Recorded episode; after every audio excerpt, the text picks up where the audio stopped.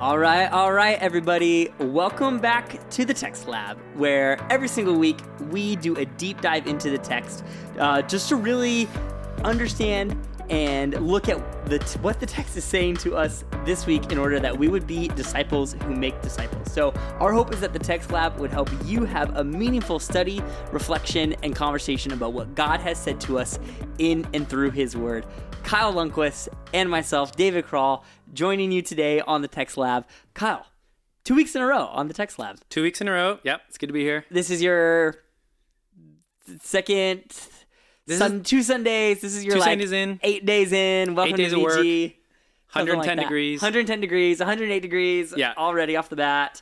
Um, Kyle and I lived together at Way Biola back way back day. in the day. Um, did a little bit of Talbot Seminary together as well, and so it's fun to be riffing on the Text Lab podcast too, uh, which is a good time. And so, I've got stories about David if anybody needs stories. yes, you know the right place to go. So we are diving into a ton of scripture today, so we Yes. won't read through it. Um, but we're going to be in Genesis chapter 42 through 46, second to last week of the Genesis series that's here over the summer, taking a look at that and just really diving into what is going on in the narrative of Genesis, what is happening, um, and through really these family storylines and connections that are being played out, part of these bigger stories. As we're diving in in 42 through 46, Kyle, what's kind of just the context that's going on? Yeah, so zooming out, thinking of all of Genesis, Genesis at this point is tracking this promise that God has made to Abraham. So way back in Genesis 12, God makes a promise to Abraham and to Abra- Abraham's offspring, and he says he's going to give them a land, a lot of children, a whole hmm. nation's worth of children, and he says that I'm going to bless you so that you can become a blessing to all the families of the earth. So really what this promise is about is it's a picture of God promising to recreate Eden. There's a land Yeah. and there's going to be fruitfulness and multiplication just like God said to Adam and Eve, and then there's blessing which is supposed to flow from Eden to the whole world. So God has promised to recreate an Eden where humans can live with God again. And he's going to do it through this family. Um, and so the rest of Genesis is tracking this promise. So you and I were talking about this. The promise is basically one of the primary characters in Genesis. And so then when we get to Joseph, um, Joseph is part of Abraham's family and he's one of the inheritors of this promise. And then actually, uh, the end of chapter 41, we actually see a, like a little explosion of Eden in Joseph's life. And so, just for our listeners to recap, even how that happens through the Abrahamic family, you have um, really a foreshadowing moment in Genesis three fifteen about um, the the head of the serpent being stepped on. That a lot of commentators and authors think, okay, this is pointing towards Christ in this way that he will step on Satan's head. Um, you have God making this Abrahamic promise and covenant with him in Genesis 12 is where that that happens that the promise really sets in motion now four different generations of families from Abraham down to Isaac down to Jacob and now Jacob with his 12 sons and Joseph and so we've kind of picked this up starting in Genesis 37 with Joseph as an inheritor of that promise and God's promise coming to fruition really in these chapters that we're studying right now. Yeah, we see like, and we'll see this all through the Old Testament, little explosions of Eden where we see the blessing flowing from God's people into the nation. So in Genesis 41, verse 57, we see it with Joseph. It says, remember, God said to Abraham, I'm going to bless you so Yeah. you can bless all the families of the earth. Genesis 41, 57. All the earth came to Egypt to Joseph to buy grain because the famine was severe over all the earth. And so the whole earth, all the families of the earth, they're coming to God's guy, Joseph, and they're being blessed and they're finding food.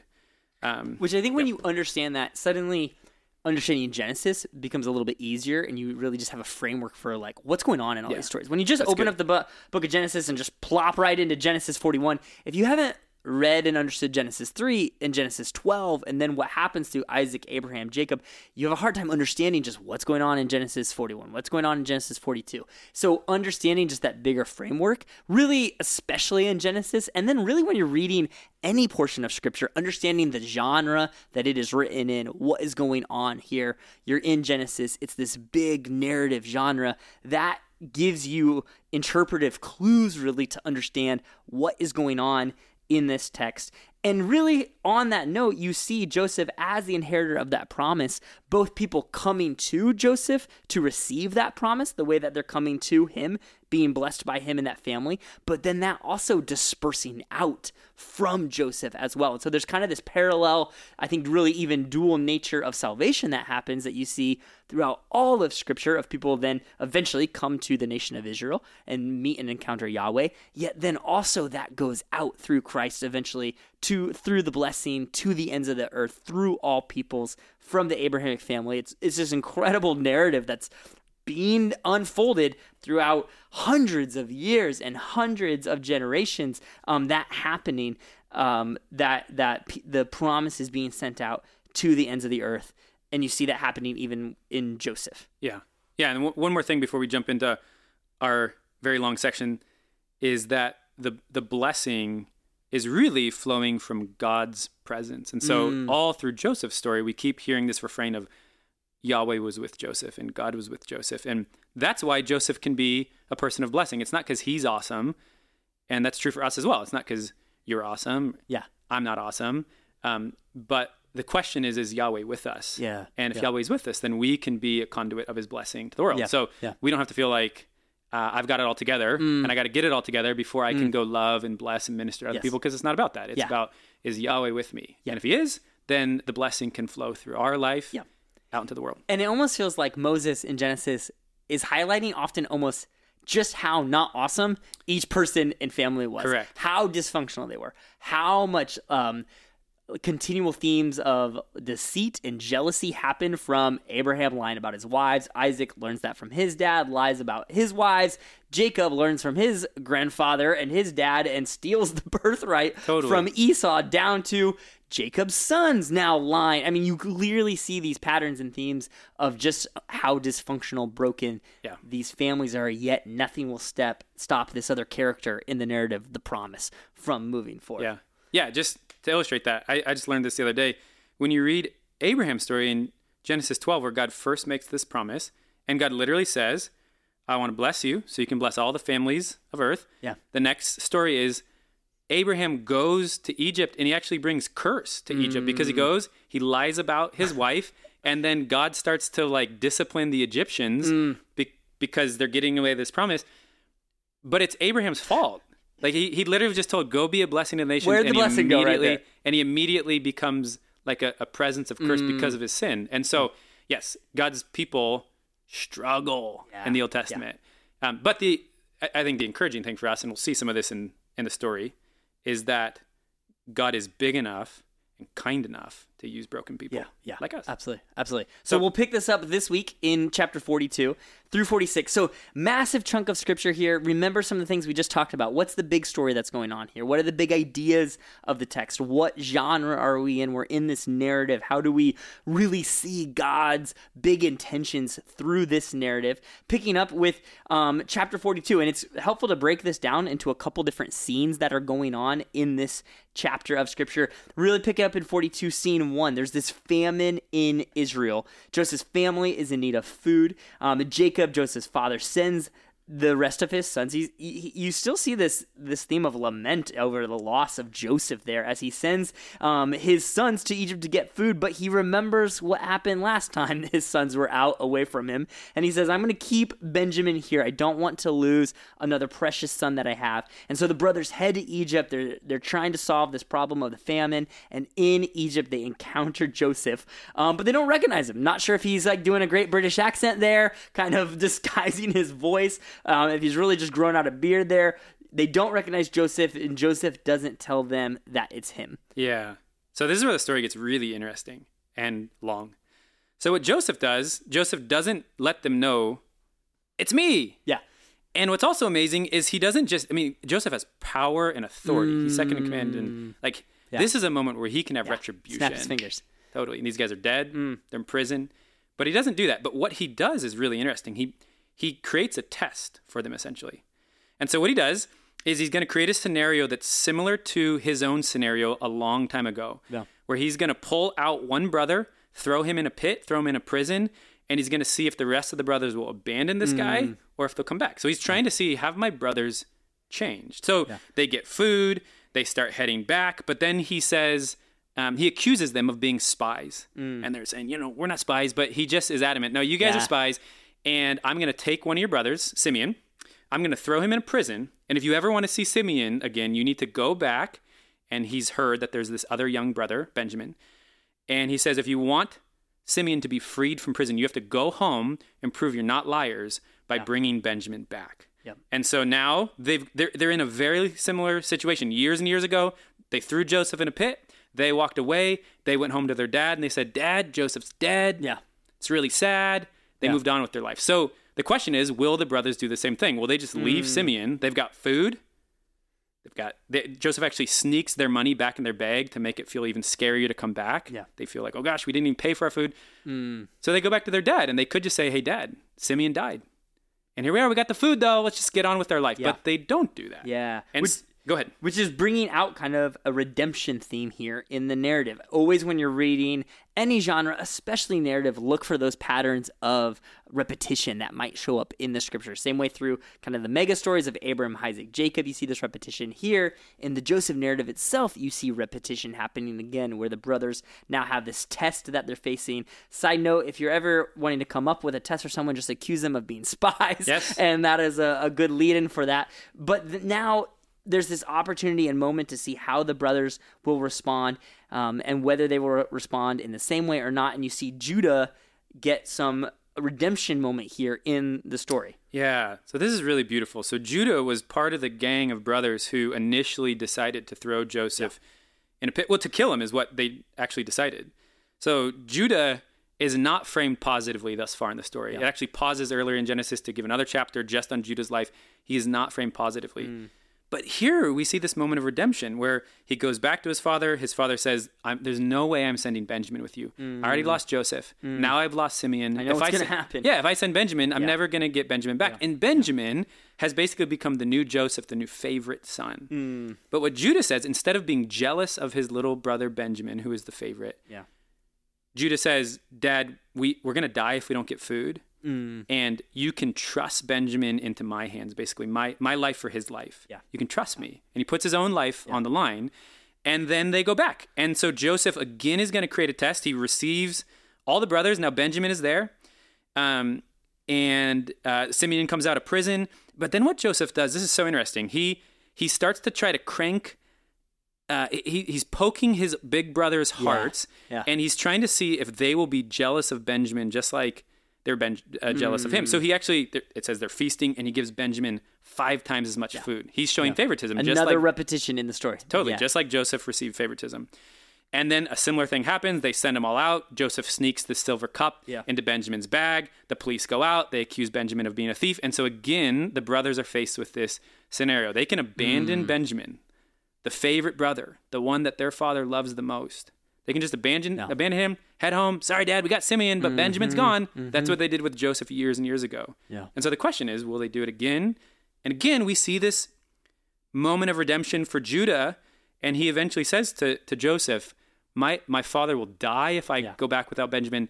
Take me instead. And so jo- uh, Judah puts his money where his mouth is, and he, and he really says, Keep me here in prison. I will stay. Just yet let this young boy go home. Um, and so now Joseph, seeing that there's been change, he sees this transformation that the author, that Moses is, is highlighting in, in Judah.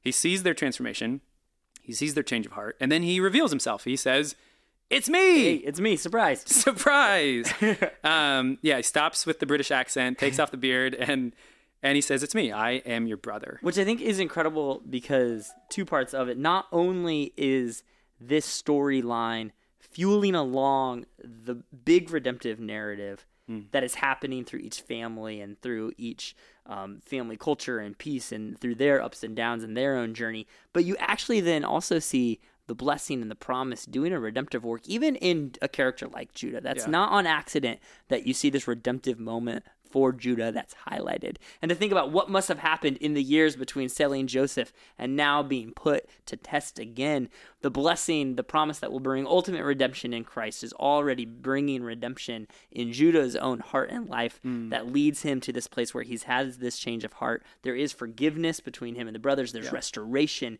there's healing, which is just so in stark contrast um, to the opposite of that, to how they operated in Genesis 39, that was just dominated by jealousy um, throughout all of the Genesis story, going all the way back to the immediate effects of sin on Cain and Abel and the consequences, the devastation, the death that's there contrasted with this moment of forgiveness and healing and restoration that's happening with Joseph and his brothers. And you see that in 45 5. Um, there's, a, there's a part of the text there that says, And now do not be distressed or angry with yourselves because you sold me here.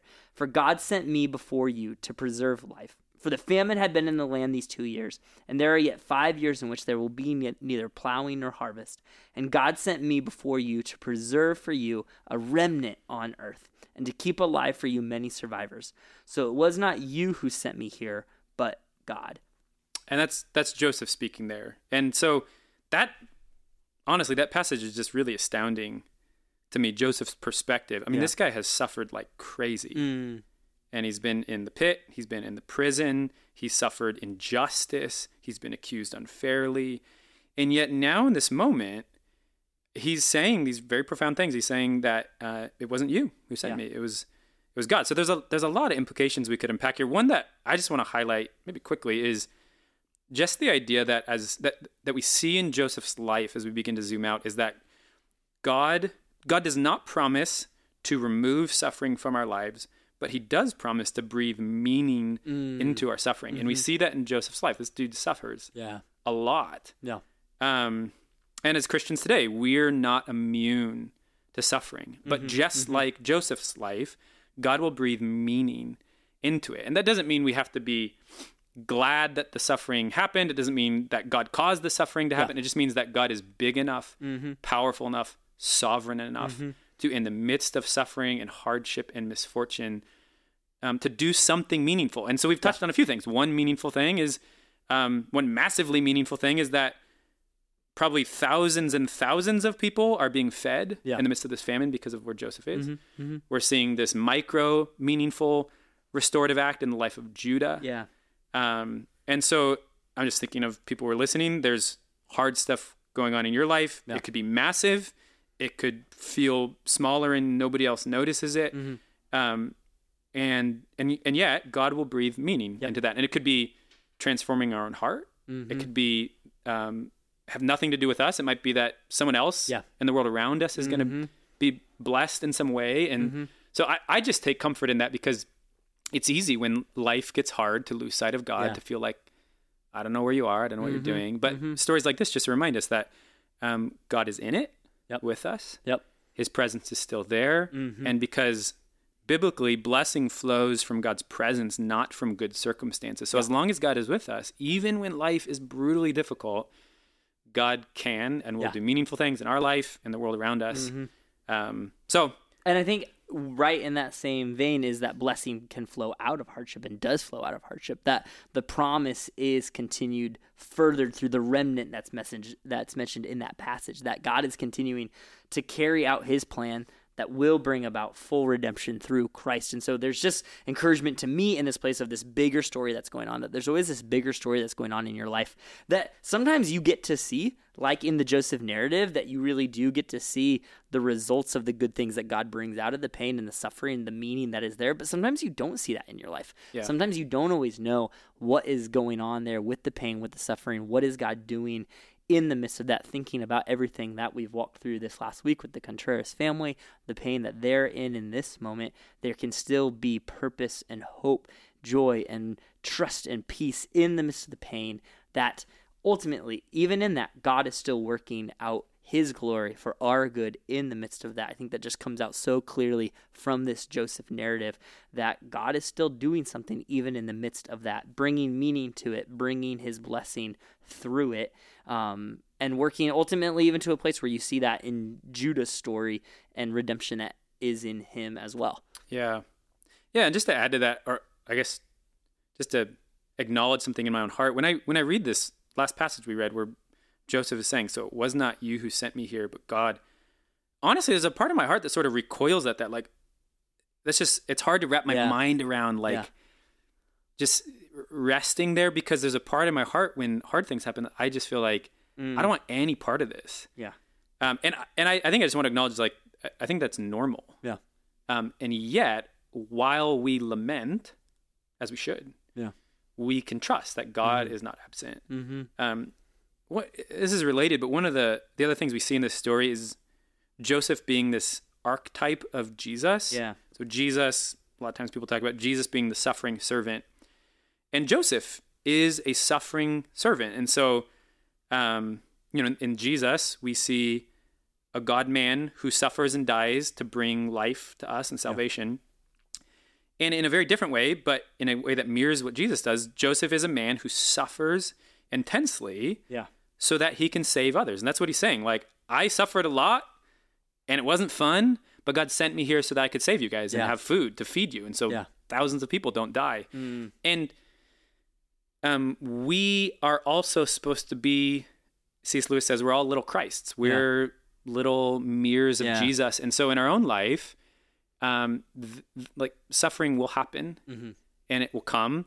Um, and yet, in the midst of that, one thing that's really admirable about Joseph is he continues, uh, from at least what we can see, he continues to have faith in Yahweh Yeah. and to strive to be faithful.